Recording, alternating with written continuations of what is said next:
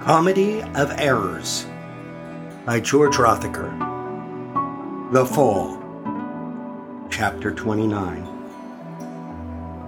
Although the Philadelphia Chewing Gum Corporation remained in operation until 2003, the Dark Shadows green bordered series of cards issued in 1970 was its last notable venture into the production of trading cards until the 1980s, when the company re entered the field with a new series of baseball and football greats, closely resembling the Emlen Tunnell prototype designed by Stewart before leaving the firm. Without trading card license opportunities, it was decided by the management team in the fall of 1970 that the marketing department would be scaled back to only three employees. And although Carol Erickson retained her title and salary, the time and talents of her team would be best used maintaining the swell brand and creating packaging for new confectionery products rather than in continuing the tradition of producing trading cards and stickers. During that same period, Stewart's Kafka series continued to build its audience, particularly with younger readers, as the cartoon took on many of the issues of the day such as President Nixon's order to invade Cambodia, and resistance to the Vietnam War, which became an ever more popular cause. Though Stewart didn't have to worry about being drafted because of his classification, he had grown much more aware of the issues facing America, including the divide between rich and poor, blacks and whites, and the hypocrisies that he'd been brought up to believe were acceptable and unquestionable. Knowing that any opportunities for advancement at PCGC were limited, Carol began to apply for jobs that fit her skill sets as they appeared in the classified section of the Philadelphia Inquirer. To her surprise, she received responses from several companies in need of a designer, art director, or creative director, including a call from a small ad agency in Wynnewood, Pennsylvania, located not far from Upper Darby, where she worked. She scheduled an appointment with the owner and creative director of the firm, John Newton, during one of her lunch breaks. Newton was impressed with her production skills and her experience in managing a creative team, but was most impressed by the pen and ink work she had done while at PAFA. He offered her the position of art director with a $4,000 increase over her annual salary at PCGC. Fenmore was disappointed when Carol told him that she was leaving but he also was somewhat relieved since the priorities of the business had changed from the marketing of collectible cards to the development of confectionery options that reflected the changing tastes of what had become known as the baby boom generation. Meanwhile, Stewart dedicated his time to expanding his worldview to enhance the relevance of his Kafka series for its growing popularity. Concurrent with his primary task of keeping up with the demands posed by the syndicate and his readers, Stewart had begun providing Norman Lear with production design options for the new series, including drawings for a set of the rooms in the Bunker household, which was similar to that of many working class homes of kids he'd known growing up. At this point, no contract had been drafted, but in return, Lear kept Stewart and his agent Whitney abreast of the development of the show without violating any of the contractual agreements Stewart and Whitney had entered with the Field newspaper syndicate. By July of 1970, Stewart had created a total of 374 Kafka panels and strips, many of them yet to be published. During the previous several months, he'd won back most of the newspapers that had discontinued the series and included 145 additional papers represented by the syndicate. The increase in viewership resulted in Stewart becoming the sixth highest paid cartoonist in America in 1970, right behind Garry Trudeau, Robert Crumb, Dave Sheridan, and Ted Richards, with Charles Schulz and his Peanuts cartoon strip topping the industry since the introduction of its half page color strip in 1952.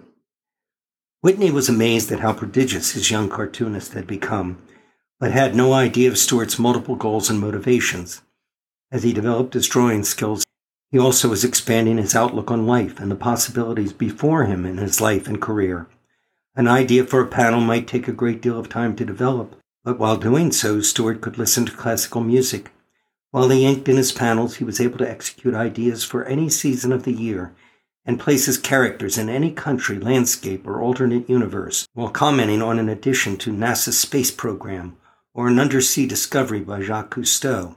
Stewart read novels and nonfiction books when he couldn't sleep and conceived many of his concepts while driving washing dishes, or going for a run through his neighborhood.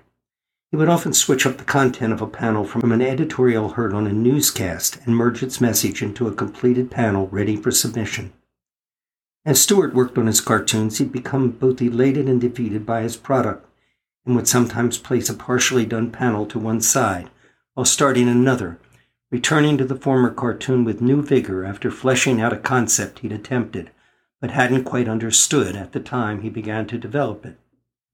Whenever Stewart found a free moment, he would try to make a contact with Carol or check on his mother to find out how his parents were handling the new lives they'd built with his financial assistance. Occasionally, he'd contact Whitney to keep him updated on his progress with Kafka, as well as on ideas he'd come up with for Lear's new sitcom. Once a week, he and Carol would have dinner together, and afterwards they'd go to his apartment to be alone for a few hours. With the increase in payments made to him as subscriptions were added, Stewart had improved the furnishings in his apartment and refined its atmosphere, but Carol rarely stayed the night, using whatever excuses she could to maintain a bit of distance from Stewart.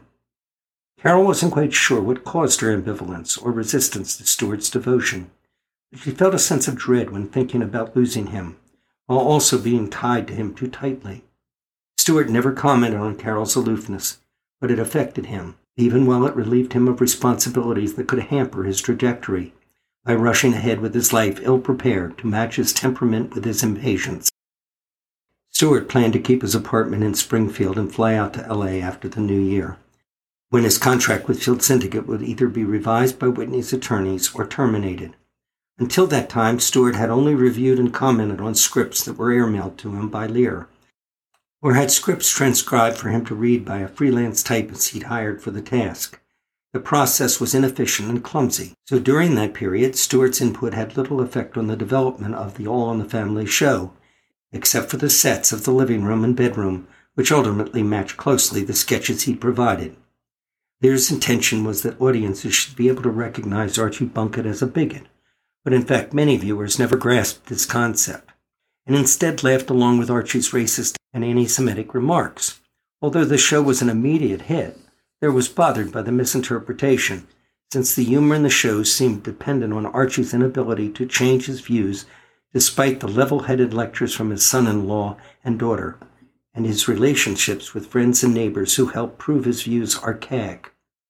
When Stewart finally arrived in LA in February, his job, as viewed by Lear, was to be a voice of reason it would convey the darker side of Archie without deadening the humor.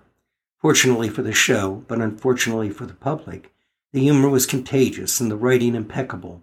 Stewart was unable to provide enough counterbalance to Gloria, Archie's daughter, and her husband Mike impact the audience's fondness or disdain for Archie, a character who attracted viewers of all persuasions to the program and kept it funny. Stewart shrugged through the remainder of season one, returning home for a short break but in late 71 was assigned to the writing team of Lear's spin-off sitcom Maude, about a character unfamiliar to him, as was the dialogue between cast members who were predominantly middle-aged and members of a family far removed from any he knew while growing up. Before Stewart moved to California, Whitney had tried unsuccessfully to have Stewart's contract with the Field Newspaper Syndicate renewed, but with the trial two-year term completed, Management showed little interest in scaling down the Kafka series to meet the needs of the cartoonist, who, as they put it, chose to spend less time on creating content than reinventing himself into a sitcom writer. Another issue was the ownership of the cartoons, which had remained with Stewart during the trial period, but would transfer over to the syndicate if and when the contract was renewed. Whitney chose to end the contract with the syndicate since Stewart had recently found his way to a more secure and remunerative career and could always jumpstart Kafka again if and when he chose to revamp the series. The syndicate couldn't force Stewart to continue drawing and writing his cartoon, so its management chose to terminate their relationship.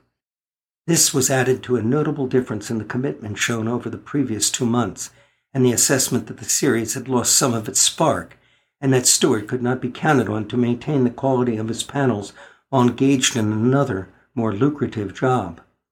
To sustain the series, Whitney personally shopped the cartoon around, but Stewart was unsuccessfully struggling to keep up with Lear's contrasting goals for All in the Family. By the time Maude aired, Stewart and Lear both knew that the estimations of Stewart's capabilities and talents had been overblown, and it wouldn't be long before Stewart would need to be released from his contract with Lear. Lear generously paid the remainder of Stewart's contract, and with the royalties paid by the syndicate, Stewart was far from indigent. Early in his relationship with Whitney, Stewart had purchased stocks in Chevron, Lockheed Martin, and General Motors, and had bought into investments managed by the venture capital firm co owned by Whitney. Whitney realized that he might have been an error steering Stewart towards Lear's offer, but that in the long run, Stewart had gained much, much more than he was losing. At 25, Stewart may have hit a bump in the road, but not a roadblock to any career success. Stewart blamed neither Whitney nor Lear for his losses, but acknowledged the damage caused by his own blind ambition, on his belief that he could do well at anything he chose to do. He had more money than most people ever dreamed of at the age of 25, and still possessed marketable skills, but he also was aware that he might never rise quite so high again, and most certainly not so quickly.